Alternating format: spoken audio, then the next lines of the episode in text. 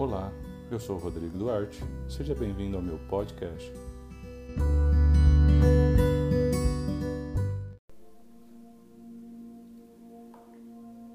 Segunda de Samuel, no capítulo 7, nós lemos o seguinte: Sucedeu que habitando o rei Davi em sua própria casa, tendo-lhe o Senhor dado descanso de todos os seus inimigos em redor, disse o rei ao profeta Natã: Olha, eu moro em casa de cedros e a arca de Deus se acha numa tenda.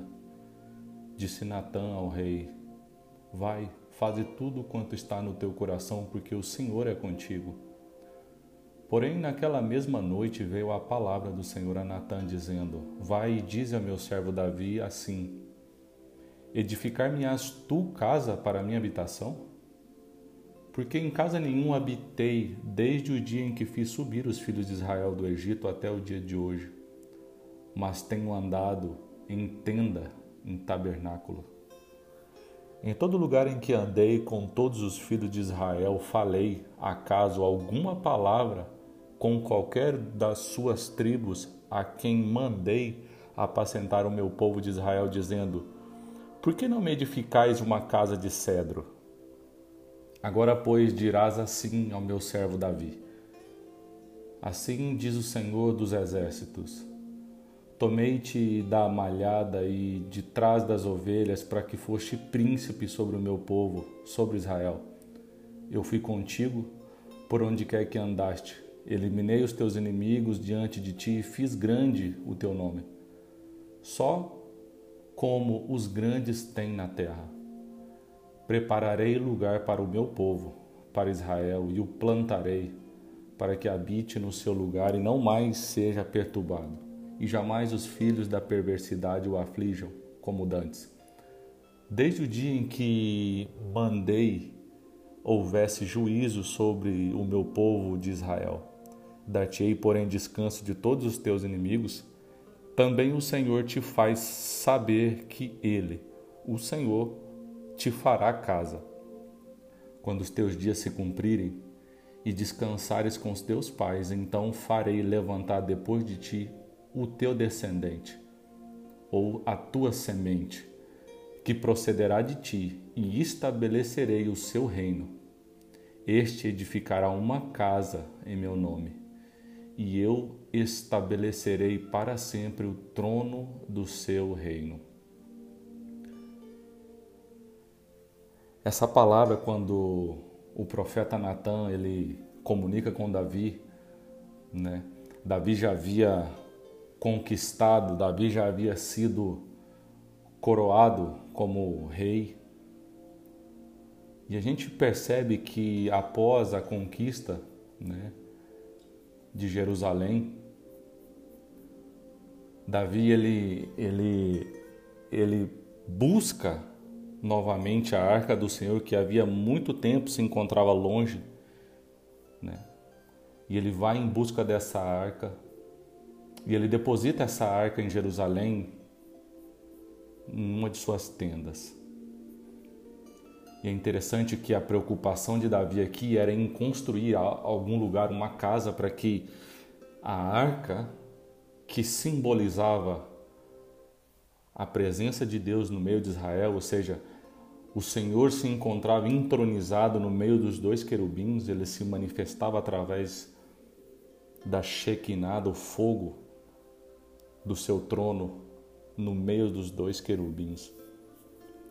E Davi ele, ele se preocupa, ele se preocupa em, em construir algo para o Senhor.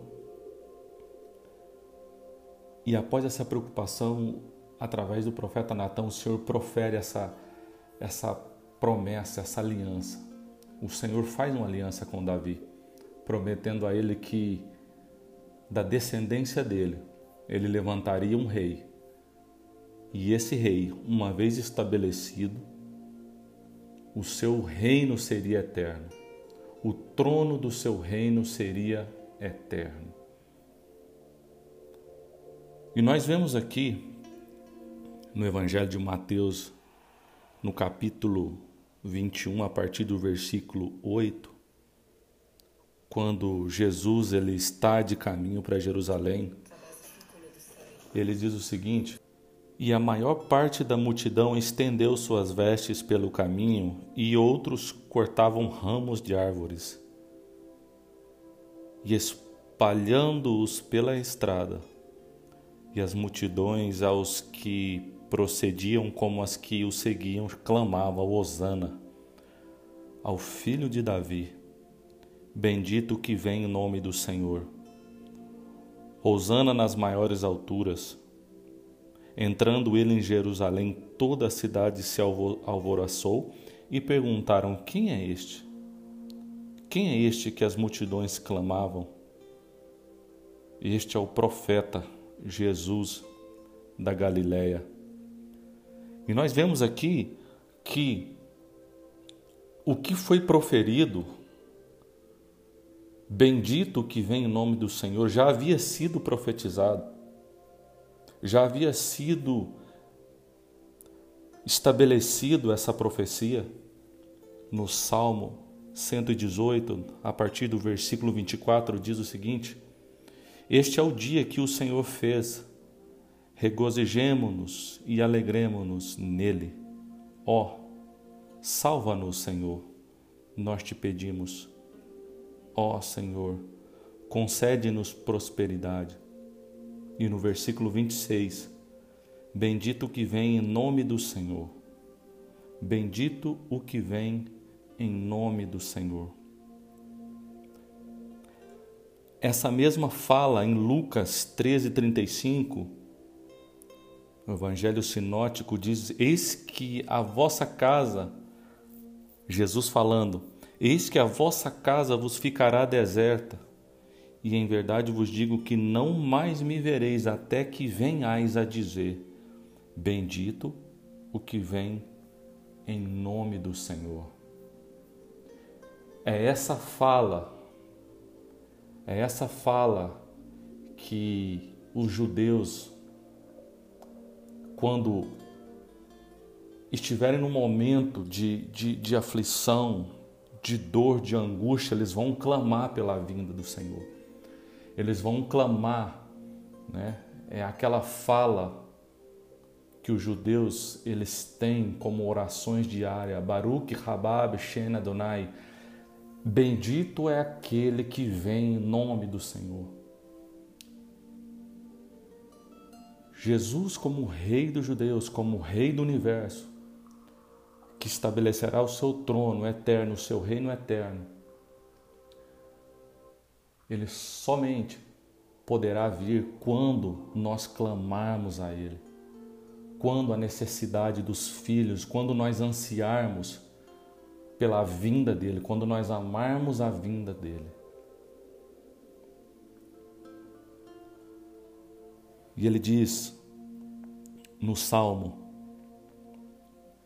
a partir do 26, bendito que vem em nome do Senhor, a vós outros da casa do Senhor, nós vos abençoaremos. O Senhor é Deus, Ele é a nossa luz. Adornai a festa com ramos até as pontas do altar. Tu és o meu Deus, redei-te-ei graças. Tu és o meu Deus, quero exaltar-te. Rendei graça ao Senhor, porque Ele é bom e a sua misericórdia dura para sempre.